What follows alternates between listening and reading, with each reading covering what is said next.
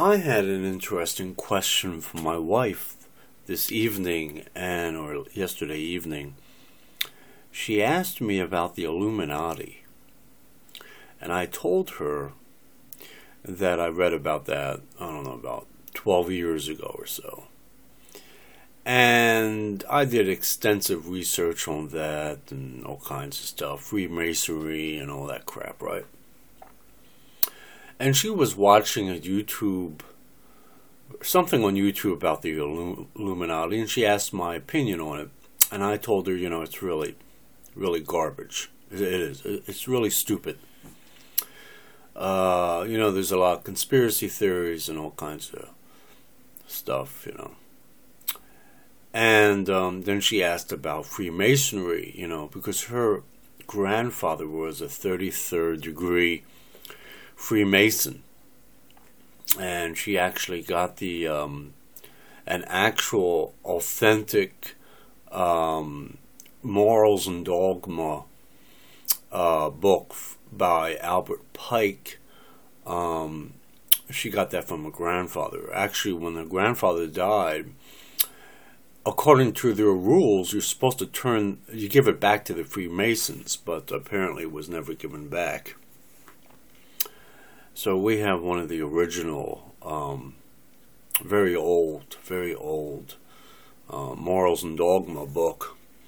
So anyway, so she asked my opinion. I said, you know, really, all all it's about is about wealthy elite families, and all they concern themselves with uh, is uh, debt and war. That's all all it is. It's been going on like that for centuries. Before the Egyptians, hmm, these wealthy elite families can trace their back, uh, their, their their roots back or their bloodlines back through King David's time, past the Egyptians, into the Babylonians, and probably even into the Sumerians, maybe even farther back than that but definitely back into the priesthoods of the Sumerians, if anyone really wants to really understand all this stuff. So, I'm just going to give a quick overview of the Illuminati and then give you my own opinion. So, there was a guy named Adam Weishaupt. That's W E I S H A U P T and uh, he lived from 1748 to 1830.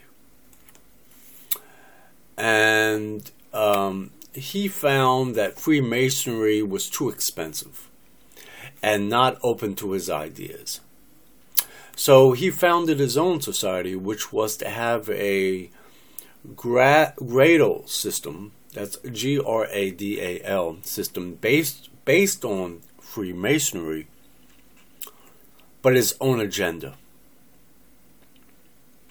And that's when he came up with the concept of the Illuminati. And what it basically was here, let me just quote it from him actually. One second. Um, oh, I read it here somewhere. Okay his project of illumination, enlightening the understanding by the sun of reason, which will dispel the clouds of superstition and of prejudice, was an un- unwelcome reform. You have to excuse me, I'm getting over a common cold here, so my mouth extremely dry. He used Freemasonry to recruit from his own quasi Masonic society with the goal of perfecting human nature through re education to achieve a communal state with nature, freed of government and organized religion. And this is pretty much what he created. Now, this Illuminati concept was basically to illuminate them, to re-educate them, to to have them have better understanding of nat- nature's forces and of life around them. And these days, especially, you have all these conspiracy theories saying that the Illuminati runs the show, which is absolute utter crap. All it has to, all these wealthy elite families, is all about debt and war. If they they put countries in debt, like America, perfect example. I'm an American, born and raised in America since 1958. Our country country is in debt, has a deficit, and therefore has many problems. It's not really a free country. You think it's a free country, but it's not. It's owned by the wealthy elite families through either foundations or through banks. People say, well, China owns us. Hmm, yeah, but who owns the banks in China? These wealthy elite families, and they're just not Jewish people are either. You know, a lot of people say, oh, the Illuminati is a bunch of Jews. Yeah, bull crap. Just look at J.P. Morgan. I mean, he's married into these old wealthy elite families as well. It's not just the poster boys, the Rothschilds. You know, you got the Queen of England is wrapped up into all this too. Which I'm sure she has very little to do with Illuminati. But she is definitely part of a very wealthy elite family. And what they concern themselves is putting countries in debt, which in turns put individuals in debt within that country. And then war. They love war. Oh.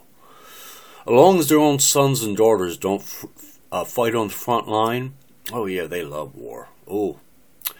The bloodier the better, actually. The more war, the better because war makes money. There's a lot of money in war.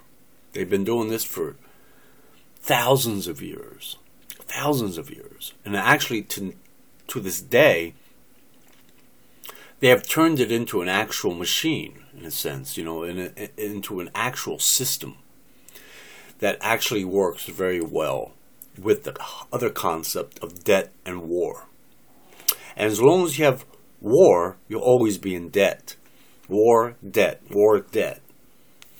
And who owns the war and debt? are these wealthy elite families. And I'm not talking about billionaires. I'm not even talking about trillionaires. I'm talking about wealthy elite families that have serious power. War equals power. Debt equals money. And having that money and power is where it's at. I remember uh, years ago, years ago, back in, uh, oh man, this was about 19, 1992, 1993, I had a conversation. My, my mother, I guess, was the referee, but she kept quiet about it. It was between me and my sister. And she said that what matters most is money. And I said what matters most is power. And this is way before I started reading anything about conspiracy theories and all this crap. And the reason why is anyone can have money, but not everyone has power. And I'm not talking about the President of the United States. I'm not talking about the NSA or the FBI or the CIA or the ATF or the TSA or any of these characters, the Pentagon. I'm not talking about any of these guys. I'm talking about wealthy elite families they can trace their bloodlines back to the Sumerians, straight through King David into the Sumerians, that have serious power. That when they make one phone call, whatever is asked of whoever's on the other side, it's actually not even a question. It's a do.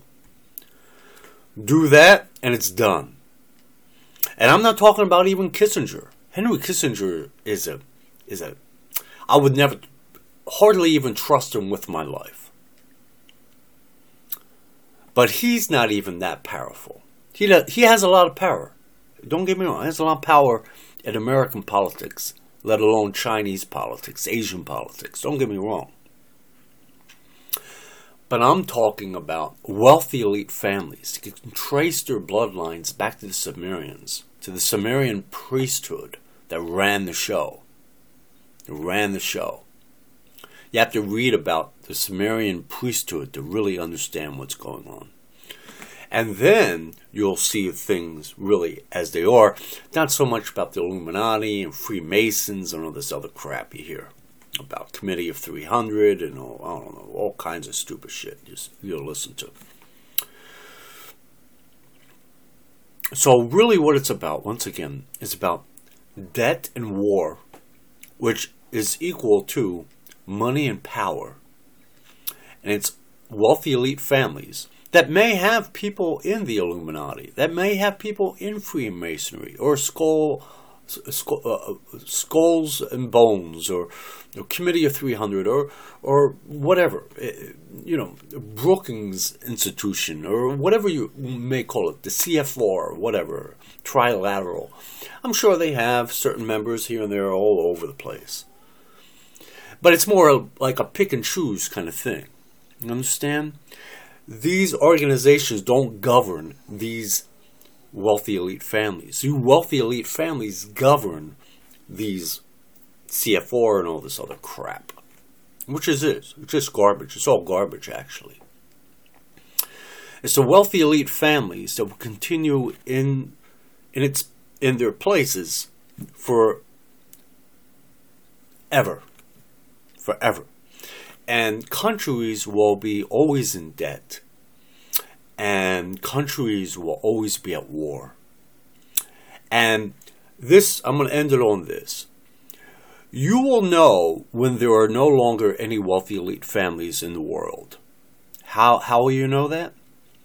When every country around the world is no longer in debt and there is no war.